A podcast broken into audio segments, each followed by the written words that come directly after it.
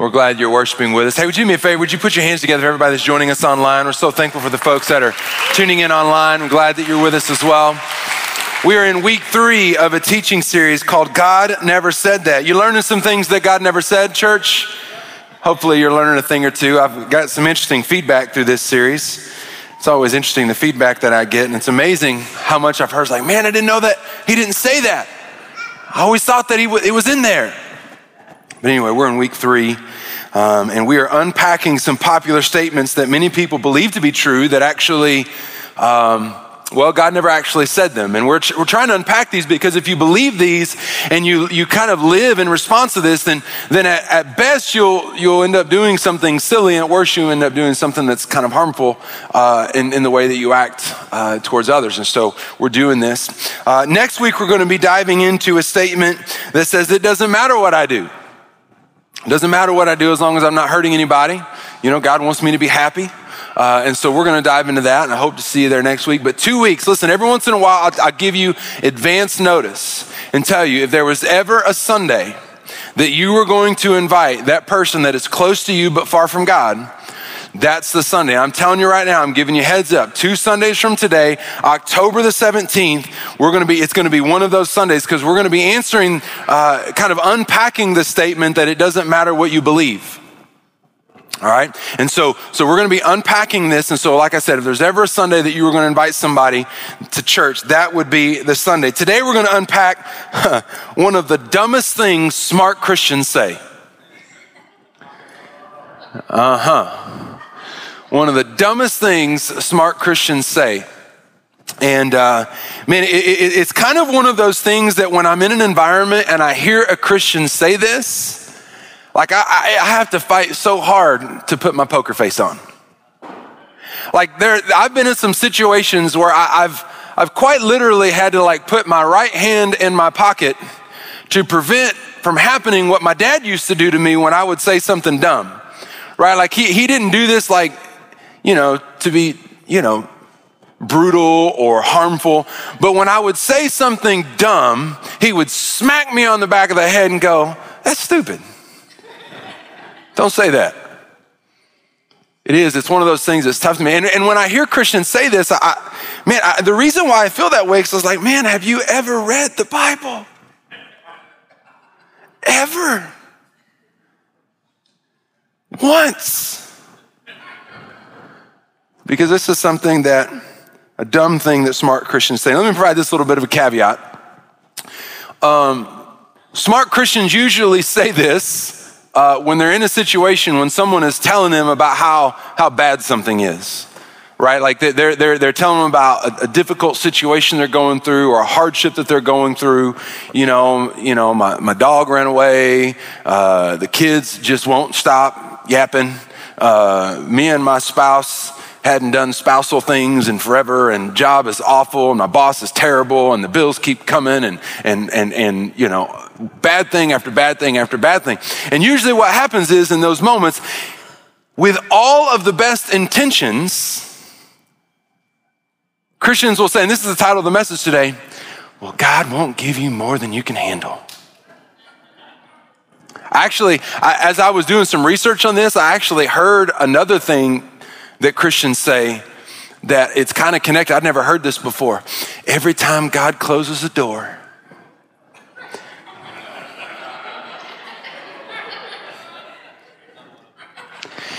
y'all already know. He opens the window. Like, I'm a large person. And I can't think of a single situation where I'm like, oh, geez, thanks, God. Thanks for shutting that door that I can adequately fit through, for opening the window that I'm going to have to butter and grease myself up to get through. God won't give you more than you can handle. That, that's, the, that's the title today's message today. Let, let, me tell you, this is where this is taken from, all right? This is taken from a passage in scripture in 1 Corinthians chapter 10, uh, where Paul was talking about something, but then, but then we have a tendency, I don't know if you ever have a tendency to do this. This probably isn't you. This is probably some other Christian that you know. Um, that, that does this. And, and by the way, if you're here and you're not a Christian, I'm so glad that you're here. We're, we're kind of joking about some internal things. But if a Christian has ever said this to you, I'm just apologizing on behalf of God right now that they've ever said this to you, because that's dumb. That's stupid. God can't give you more than you can handle. Anyway, 1 Corinthians chapter 10, Paul writes this. He says, No temptation has overtaken you except which is common to man, but God is faithful who will not allow you to be tempted beyond what you are able. Now, here's something that's really important. Anytime that you're reading the Bible, say this word after me context. Context is so critical, okay? Paul did not say, Ain't nothing overtaking you except which is common to human folk. Just put a little Arkansas twang on it just to make sure you're awake. That's not what he's saying. He's saying, no, he's talking about temptation, all right? Temptation is the stuff that leads you to sin. Temptation itself is not sin, it's the stuff that leads you to sin. We're gonna talk a lot more about this verse next week. But what he's saying is, is that there's no temptation that's gonna overtake you that, that makes it so that you have to sin. Basically, what that means is, is that as you're on the road of life, God will always provide an off ramp from temptation that's leading you to sin. He'll always provide an off ramp. You just gotta look for it. All right, that's what he's saying there. And again, we'll unpack that some more next week. Here's the problem a lot of people have taken this verse and taken it out of context and, and just kind of extrapolated it to, to all kinds of stuff that God never intended. And here's the problem with this idea that God will never give you more than you can handle because you know that it's not true. If you have lived any time at all on planet Earth, or unless you have been completely buried, uh, you know, and been oblivious to what's happening in the world, and because you're here today, that's not you. You know instinctively it's not true, that there are times in life where you have more than you can handle. And if I can take it just from a biblical perspective, just very quickly, if it was true that God would never give you more than you can handle, then he never would have sent Jesus. If it was true that he will never give you more than you can handle, then Jesus would have never promised to send the Holy Spirit to guide, to teach, to counsel, to comfort, and to help. And if it's true that God would never give you more than you can handle, then he would never talk over and over and over and over and over again about the critical nature of planting yourself in biblical community so that you can do all of the one another's. Love one another, bear one another's burdens, forgive one another confess to one another, pray for one another. So if this was true, even, even if somehow you've made it to today and you've never faced anything harder than what you can handle, then just from a, a cursory overview, you know that this isn't true because God has been saying all along that it's not true. And not only we do know that it's not true because of Jesus and the Holy Spirit and biblical community, but we also know it's not true by just reading any of the Bible. If you've never read this chapter yet, I want to encourage you this week go into your Bibles and open up to Hebrews chapter 11. In Hebrews chapter 11, it is often referred to by scholars and Bible people as the Hall of Faith. You're familiar with the Hall of Fame, where like the greatest, the goats are in there, right? Like the best to ever do it. Um, and, and, they're in the Hall of Fame. They're enshrined in their sport or whatever it is, the Hall of Fame. Hebrews chapter 11 is, is the Hall of Faith. It's, it's a who's who of people who were in difficult situations where they were given more than they can handle, and they chose to exercise faith in those moments. As you go through Hebrews chapter 11, I would encourage you to go back, read some of the backstory. If you don't know where their backstory is, pull up your phone and just say, Google, where can I read about whoever's name is there, and do it. And what you're gonna find is that over and over and over again, God consistently gives people more than they can handle. Take, for instance, Noah. Noah had never seen rain before. Noah was not a carpenter. He was not a woodworker. And God said, Hey, Noah, hey, man, it's fitting to rain like gully washer. Like that sideways rain and that from the top rain and that rain that comes from up underneath rain. Forrest Gump kind of rain. And I need you to build a boat. And Noah would have been like, What'd you call me? He didn't have a clue how to do that. Yet, God gave it to him, and God provided, and God helped him. Not only that, think about Abraham. You don't know the story of Abraham? Abraham was old, right? Like, Abraham would make everybody in this church look young. Bless the Lord, amen. Abraham and his wife were almost 100 years old and never had a child. And God said, Hey, y'all gonna conceive. And Abraham and Sarah, like, Abraham's like, You know how long we've been married? Sarah's like, Have you seen him? He's old. God blesses him with a child. Child grows up, and God says, Hey, Abraham, listen, man, I need you to take your son to the mountaintop, and I need you to make him a sacrifice to me. I need you to kill him. I need to see do you trust in me do you trust in your son? Now, what you need to know is that God had no intentions of ever having Abraham kill his son. It was a test. Imagine being in that situation. That's more than you can handle. Last one, how about uh, Moses? Moses had a speech impediment. Moses was wanted for murder by the people in Egypt. Moses had successfully, successfully escaped their uh, being captured by them for 40 years by being a shepherd. And God shows up to Moses and says, Hey man, I need you to go to the most powerful man in the world and say, Hey man, I'm gonna need you to let my people go who've been in slavery for 400 years, and, and we're just gonna get up deuces out. And Moses goes, Porky Pig style, I can't do that. God consistently gives people more than they can handle. And over and over and over again, we see this. And the question is, is um, why? We have to understand what God said in, in chapter Jeremiah chapter 29, verse 11. This is a famous verse, another verse that oftentimes gets spun kind of out of context. But it says, For I know the thoughts that I have towards you, says the Lord, thoughts of peace, not of evil, to give you a future and a hope. See, what happens is a lot of people uh, uh, have heard this verse and go, Oh, yes, Lord. You have thoughts of good for me to give me peace and a hope. Life is just going to be sunshine, rainbows, and unicorns. It's going to be, going to be easy, smooth sailing from here on out. God, God didn't say that. God says, I know the thoughts that I have for you, and I have thoughts of giving you peace in a future, but I need you to understand you're not ready for it yet. I need you to, I need to take you through some things so that you can be prepared for it. I need to help you get stronger. And if we believe this statement that God will not give you more than you can handle, then what happens is, is in those moments where you feel like you have more than you can handle, when things are difficult, things are problematic, things are overwhelmingly frustrating, when all of the, the world seems like it's crashing in on you and you believe God won't give me more than I can handle, then it will lead to a pretty deflated feeling about who your God is. But God loves you. God is for you. He wants to help you. I like to think about it this way. Um, a few years ago, I started doing CrossFit, which is something I talk about every once in a while because it's, it's become something that's important for me for health and fitness and, you know, to keep Jessica interested. Um, and, uh, and so when I first started doing CrossFit, uh, I had I had been uh, recovering for about a year from a pretty significant shoulder surgery.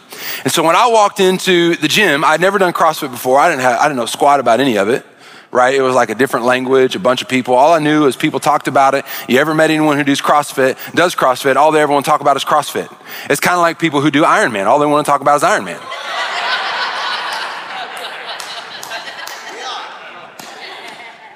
It's kind of like people who do essential oils. All they want to talk about is essential oils, right? Equal opportunity in the house of the Lord. Amen.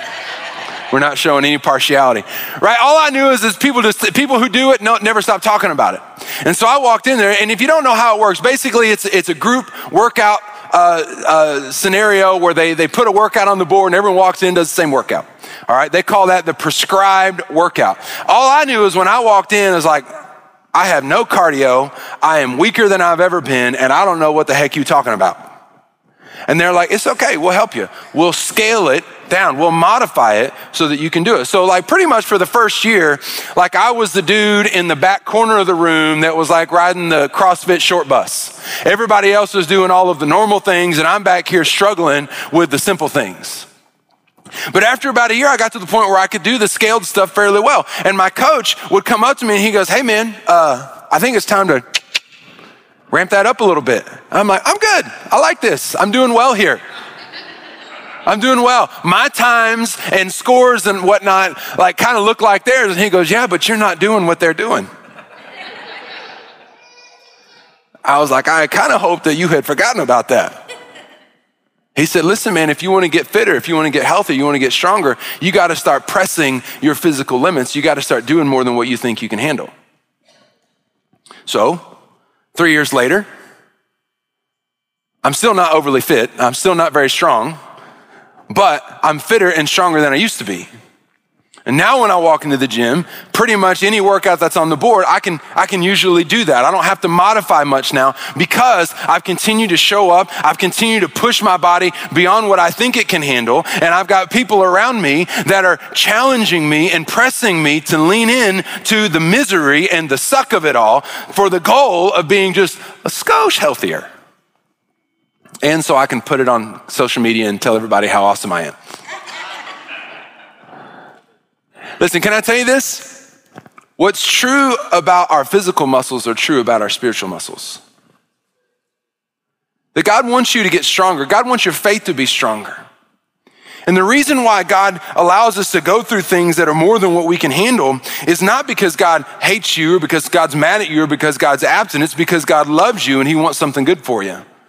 You got to get a little bit more faith fit.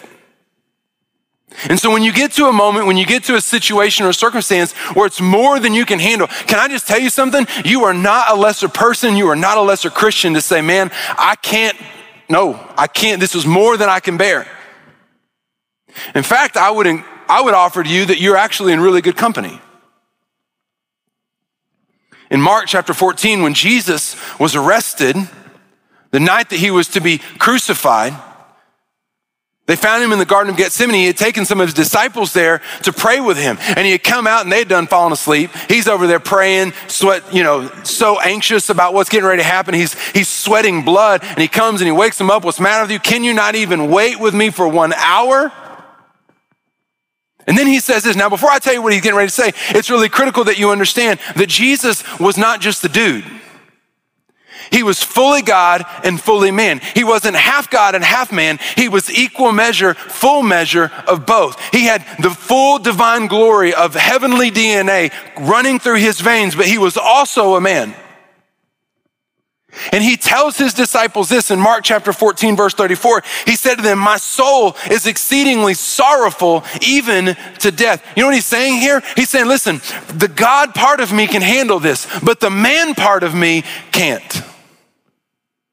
It's more than I can bear. That's the reason, by the way, Jesus said, Lord, if this your will, let this cup pass from me. So when you get to a point in a situation where it's more than you can handle, you're not less than because you admit that. Instead, I would say you are in good company. But I want to tell you that there, I believe that there are, there are two reasons why God does this, why God allows this to happen sometimes. And both of them are actually really good news for you and for me. And the first reason why I believe that God does this is so that we can learn to depend on His presence. I don't know about you and your life, and so I'm certainly not going to read your diary, but I'll read mine and let you know what mine looks like. My tendency is that when things are going really, really good, I tend to get really forgetful about, about God. When things are going great, like the money's good, marriage is good, the kids are good, the church is good, work is good, everything's good. I get to those mountaintop moments and like, man, this is great. And I just kind of look around and here's what I do. Maybe this isn't you, but what I end up doing is I end up, I, it's not like it's an intentional decision of saying, man, this is great. God, I don't need you. That's not how it works for me. And I'm, I'm, willing to bet it's probably not how it works for you either. What happens is, is it's like a drift. It's like a, a subtle little shift that happens where, where because everything is so good, I begin to take my eyes off of God and I begin to put my eyes on what's going on around me. And I end up becoming just a little bit more self-reliant, which means I spend just a little bit time, less time uh, thinking about spending time with the Lord in devotions and, and personal worship and in prayer. And, and, and I'm a little bit less inclined to serve and help people. That's just just me. Maybe that's not you. But when things are bad, oh, you better believe that Preacher Man is praying. I don't have special access as a pastor, but you can bet, like, Lord, if there was ever anybody, I'm a pastor. God goes, and I don't care. So, what happens in those moments, man, when things get rough? Oh, man, I, I get to praying. And I get real desperate real quick.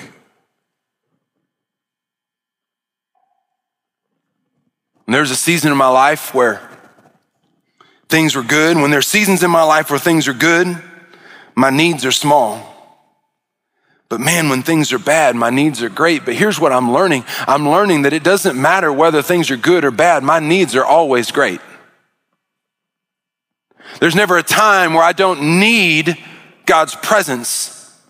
But my situation and my circumstance will oftentimes motivate me to become either more or less reliant on God. And the more reliant I am on God, the, the less reliant I am on myself. And, and it's the other way around. The more reliant I am on myself, the less reliant I am on God. And so I believe that what happens is, is that there are times where God allows things to happen. God will, will allow things to pass through His hands first to fall into your hands so that you can understand how much you need to depend on his presence. There's a story in the Old Testament about a man named Jonah. Perhaps you're familiar with this story because, because Jonah found himself in a really bad situation because of his own decisions. And can I just tell you something? There are times when I, when I become less reliant on God, I make some really dumb decisions. When I'm in seasons when I'm less dependent upon God, I say some really stupid things. And the times in my life where I realized I found myself in the most trouble were the times where I began to be more reliant upon me and less reliant on him. You see, that's kind of what happened to Jonah. God had told Jonah, who was a prophet, to go to Nineveh. Jonah hated the Ninevites. Jonah said, No, I ain't gonna do it. And God said, Yes, you are. And Jonah said, No, I'm not. You gotta find me first. And so Jonah jumps on a boat headed the opposite direction. Jonah gets in the boat and a storm comes. And Jonah begins to realize that the sailors on the boat are freaking out. What's going on with the storm? We got to save ourselves. Jonah realizes the storm is happening because of my decisions. Y'all need to throw me up out the boat. Now, why Jonah didn't just jump out of the boat, I don't know. He was passive to the end. I ain't going to do it. I ain't jumping out of this boat. Y'all going to have to throw me. They throw Jonah out of the boat, and a big fish comes and swallows him. And Jonah is in the belly of the fish, and he cries out to God. And he says this in Jonah chapter 2, verse 2. He says, I cried out to the Lord because my affliction, and he answered me. Out of the belly of Sheol, I cried, and you heard my voice. Listen to me, if you're here today and you feel like you're in the belly of Sheol, Sheol was a, a word that the Jews would use to kind of reference a hell like place. If you feel like you're in the, the pit of hell right now, all the things are crashing in on you. Can I just tell you, whether it is by your own decisions or by stuff that has happened to you, I want you to understand that what God did for Jonah, he can do for you. You see, when we believe that God won't give us more than we can handle, then what happens is, is then we begin to also believe that the presence of a storm must mean the absence of my Savior. But what Jonah found out was that it was exactly the opposite. Matter of fact, he says this in chapter 2, verse 7 When my soul fainted within me, I remembered the Lord, and my prayer went up to you and into your holy temple. You see, it doesn't matter how deep the valley goes. It doesn't matter how dark the surroundings are. It doesn't matter how much you feel like everything is crashing and caving in around you. It doesn't matter what's going on in all the areas of your life. There is no valley too low. There is no dark that's too dark that the Spirit of God cannot hear your prayers and come to you. The psalmist said it this way in Psalm 145. He said, The Lord is near to all who call upon him. By the way, if you're not a Jesus person, if you're not sure what you think about God or church, can I just tell you the beauty of this verse is that it doesn't say that God is near, the Lord is near to some who call on him. It is all who call on him.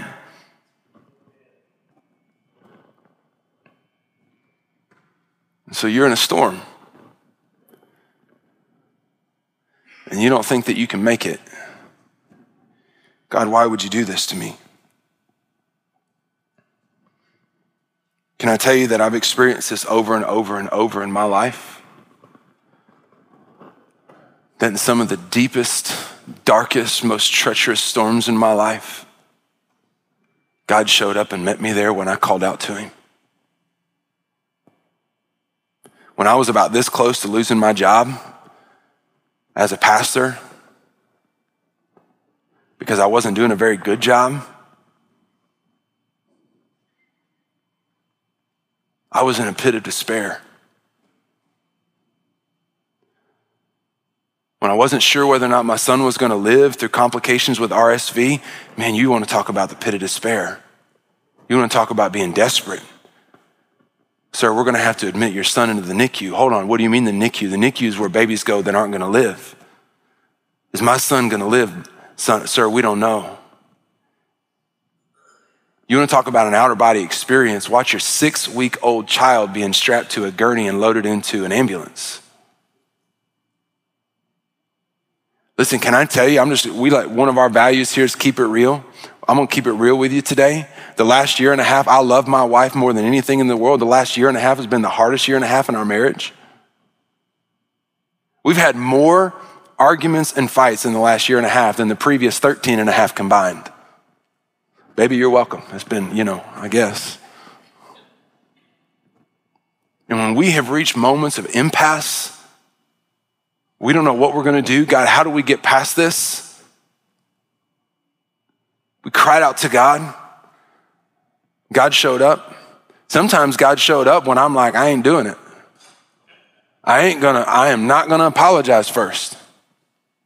God goes, huh. Let me know how that works for you. Listen, here's what I'm trying to tell you today. I'm trying, this is real stuff. This is real life. Life isn't sunshine and rainbows, and God never promised that He wasn't going to give you some hard things to go through. He just said, Yeah, when, I, when it happens, lean into me. Because you're prone to wander from me.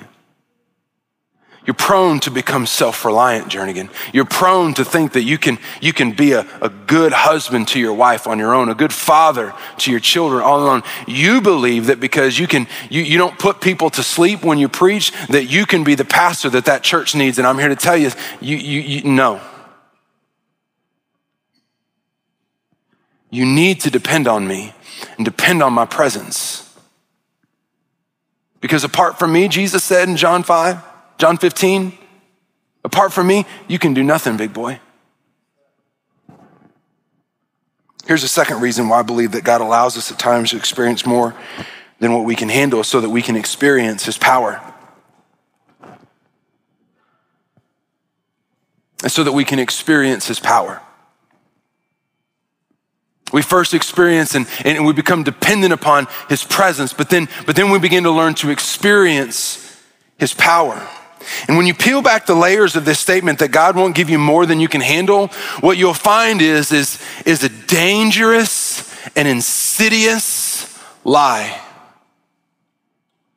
that says, if I believe that God won't give me more than I can handle, and I'm in a situation where I have to handle this, then God must expect me to just man up and get through it to suck it up, pull myself up by my bootstraps, rub some dirt in the wound, and let's press on. Let's soldier on. I can do it. I can get through it. I can accomplish it. God's, uh, God, you've seen fit for whatever reason to put this on me. I must be able to handle it.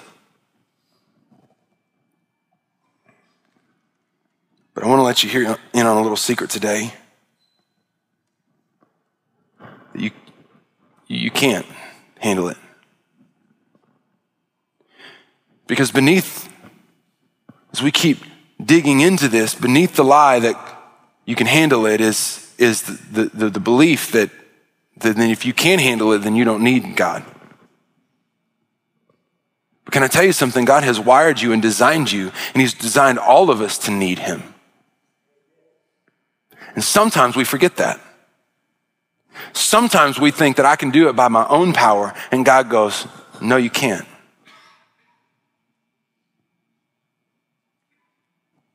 Want you to look at what Paul said. 1 Corinthians chapter, chapter 12, verse 7, Paul writes this. He says that there was a thorn in my flesh that was given to me, a messenger of Satan to buffet me, lest I be exalted above measure. What's going on here? Well, well, God had, um, Paul had this thing that was like a thorn in his flesh, and we don't exactly know what it is, but it was a significant ailment of some sort. It was something that was debilitating. It was kind of one of those things, if you've ever had a splinter and, and you think that you got it, and then you go on about your life, and then, and then you, you hit it on something like, dang it, I thought I got that out, but it's not out. It's, it's kind of like that. It was that thing that was just kind of always present. And what it says is, is, is that Paul says, listen, it was, it was given to me. It was a gift. Now that's funny.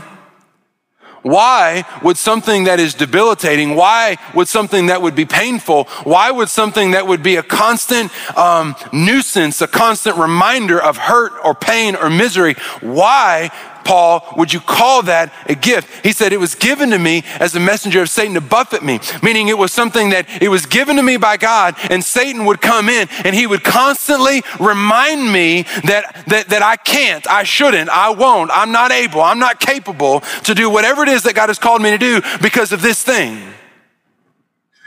And it was a gift so that he wouldn't become too arrogant, too prideful, lest he be exalted above measure. And notice what it says concerning this thing, verse 8 concerning this thing, I pleaded with the Lord three times that it might depart. Now, here's the deal. I think oftentimes when we read this, if you've read this verse before, you might think, oh, okay, well, Paul woke up, you know, sunrise, his morning devotion, you know, opened up to John chapter 3 and read that. It's probably his favorite verse, most famous verse in the Bible. And, and then he prayed, you know, Dearest Lord, Heavenly Father, in thine heavenly realm, wouldst thou please removeth thine thorn from thine flesh? Glorious day, amen. No, that's not what's happening here. What, what I believe that Paul is talking about is it's not that he just woke up three days in row and prayed about it.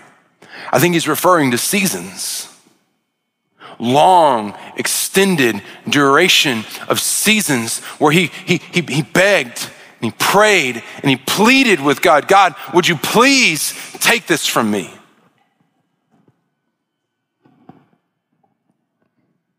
And he asked God to remove it. And, and if we can just be honest, if you know about Paul and you know about his story, I mean, he's like the greatest Christian that ever lived. So if there was ever going to be a person that was pleading and begging for God to remove something, that God will go, sweet, sure, on it, woo, done and over with.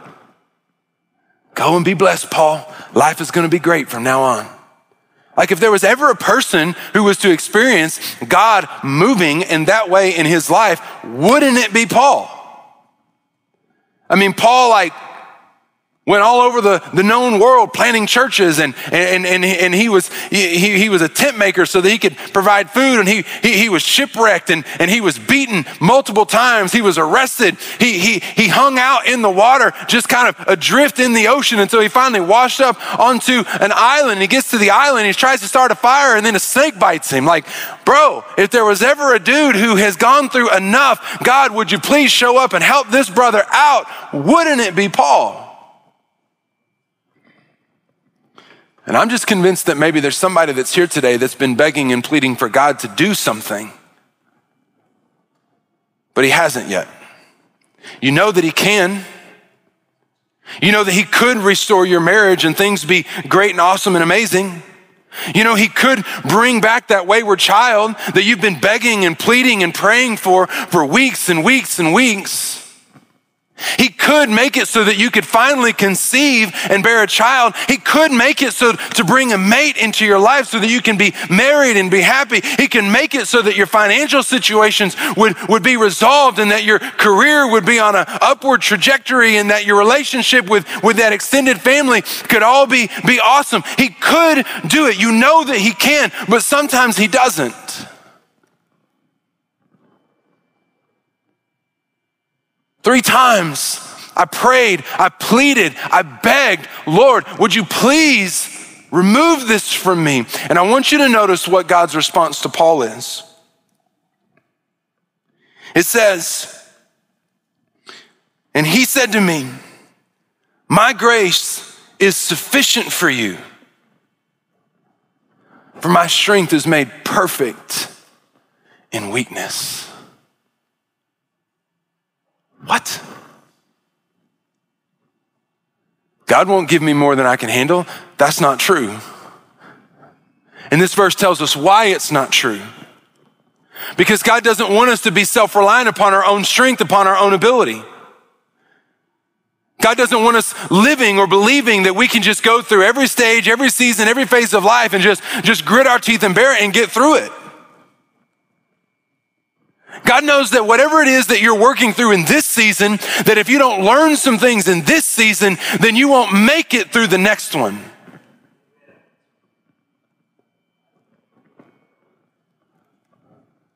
You've been praying and praying and praying for God to take away the anxiety. You fasted and prayed for reconciliation and hope for restoration in a relationship.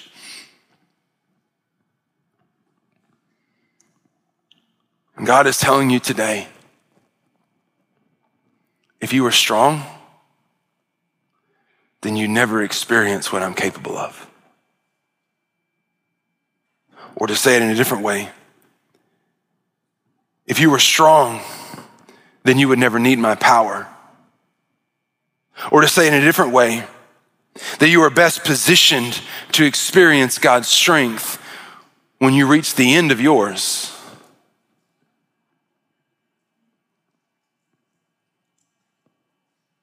Say, Pastor, you don't know. you don't know how hard this is. I probably don't. But I do know what the word of the Lord says. My strength is made perfect in your weakness. Can I tell you that there have been times over the last year and a half where I simply just did not have what it takes? With all of the things that are going on in our world. As a husband, I'm trying to figure out how to, how to uh, you know, lead my family spiritually through the midst of all of this when, when there's, there's voices and opinions and anger and, and, and, and, and judgment and, and, and, and disapproving um, glares at, at, at you when you go out in public because you are or aren't wearing a mask or because you are or aren't putting your kids in school or because you are or aren't doing this where, where we as parents, where I as a parent have been in a situation that to make decisions about the health and well-being of my children that I do not have the medical training to be qualified for. And I can't figure out when it's on the internet, it's all got to be true, but what happens when they all say the opposite thing? As a husband, I've tried to navigate all of the conflict that the last year and a half has, has brought into our home and into our family, into our marriage, and, and trying to figure out how to love and care for my wife, how to love and serve my wife, how to not be a total um, airhead and, and, and a total dingus about the, what I say and how I respond and how I react, because the things of this world and, and the things that are happening are affecting her in a way that's different than a way that it's affecting me. And can I just tell you that there's been times over the last year and a half where I haven't had what it takes to be the pastor of this church and to be your pastor. Where I know that there are battles that we have been fighting that y'all don't even know about. Where there's been decisions that we've had to make that it, it's not like people go, well, you know, that's good for you. You just do what you want. But no, no, no, no. Every decision, regardless of what the decision is, somebody isn't just going to be like irritated. They're going to be mad about it. And they're going to tell you about it. And they're going to tell everybody else about it.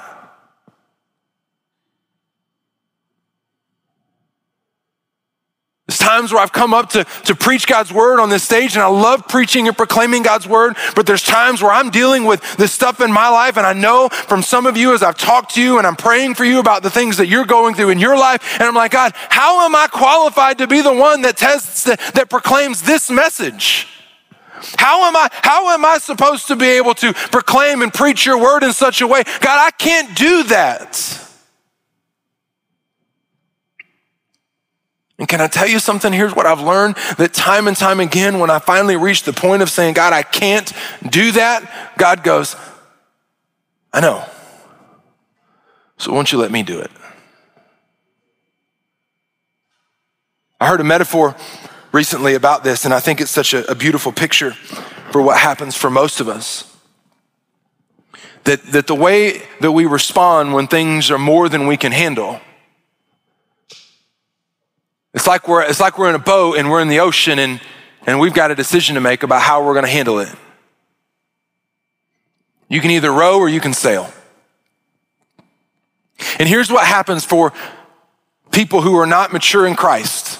Meaning, and I don't mean that negatively, but people who have not dove into God's word and unpacked God's word to understand the nature, the will, and the character of God and to understand the, the, the, spiritual disciplines that He wants us to live with and, and orienting our life around the life of sacrifice and surrender that God calls us to live with. For people who have not done that, for people who, who in a moment of, of, of being overwhelmed by, by frustration or anger or, or, or, or jealousy or whatever the case may be, that you act in a way that is spiritually mature. What happens is, is when you get into those moments where it's more than you can handle, then what you do is you pick up your rows and you start rowing.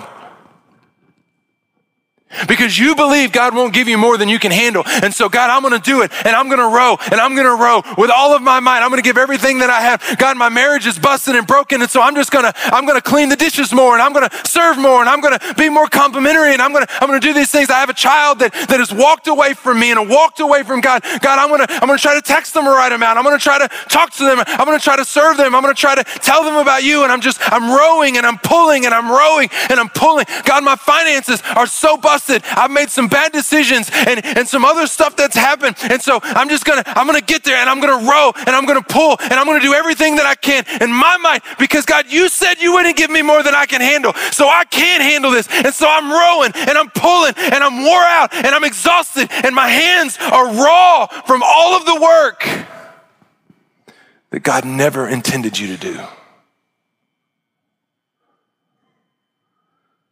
And you're pulling and you're rowing and you're giving everything that you have and you're getting nowhere. Can I tell you what, what God wants us to do when we act in spiritual maturity? what I've had to learn to do in my life, it's one of the most uncomfortable, backwards things. I put the rows down, put the oars down, and I hoist the sail and I trust the Spirit of God to lead me through. Listen to me. Some of you are rowing through your hardship because you believe that your hope is the boat. What I have learned is to hoist my sail because my hope is not in the boat, my hope is in the captain.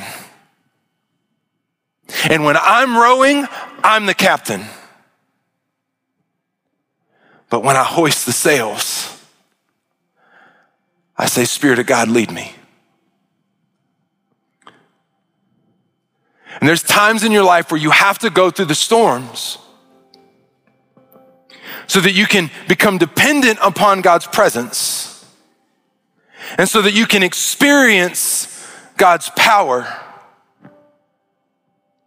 so that when you get on the other side of the storm,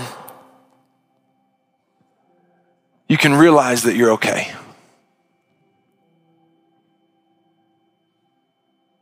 And you can look out into the distant future and say, Come what may, do your worst.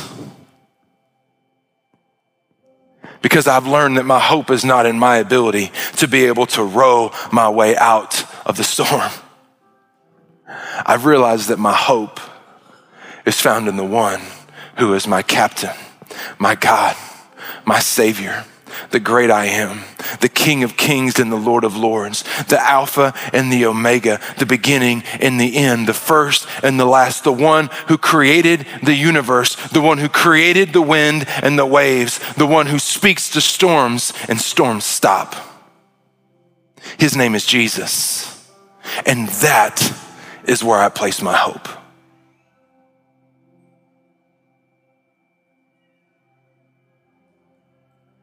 Does that mean you just throw up the sails and go, Jesus, it's all you. I'm going to take a nap? No. It just means that you come in a spirit of brokenness and humility and honesty and say, God, you know what I'm capable of and I'm not capable of this. So I'm gonna need you to show up into my mess, into my storm. You see, what happens when you begin to live this way and you begin to trust God and you begin to get through some stuff, then you can come to God in prayer and say, God, I know that you are faithful because you got me through that storm of finding a job. God, I know that you are faithful. You got me through that storm of finding a spouse. God, I know that you are faithful.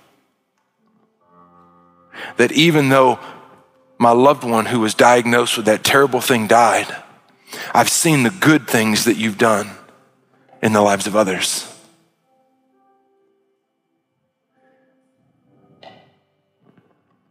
You see, God loves you. God wants you to grow. When you begin to grow and you begin to live like this and you begin to trust God like this, then you can say what Paul did. Therefore, most gladly, I will rather boast, not in my ability, not in my strength, but in my infirmities, that the power of Christ may rest on me.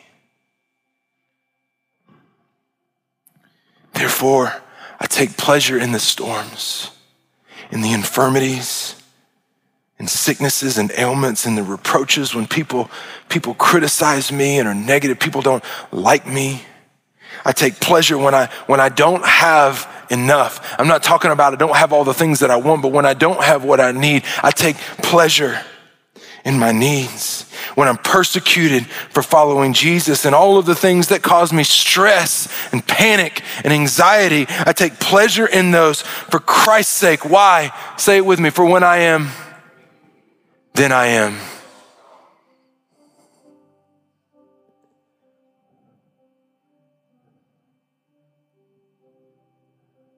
By the authority of God's word, it's a lie to think that God won't give you more than you can handle. Because what's buried underneath it is the arrogance of believing that you are strong enough. It's when you're weak, then you are strong. Here's the truth I want you to walk away with today that God will often give you more than you can handle so that your faith can be made stronger. So that your faith can be made stronger to a point that no hardship, no ailment, no affliction, no persecution, no difficult thing, no tragedy, no terrible news, no bad thing can cause you to waver because you know who your God is. I don't know where you are today. I don't know if you're in a storm, if you've come out of a storm. I don't know if you've got a storm that's brewing.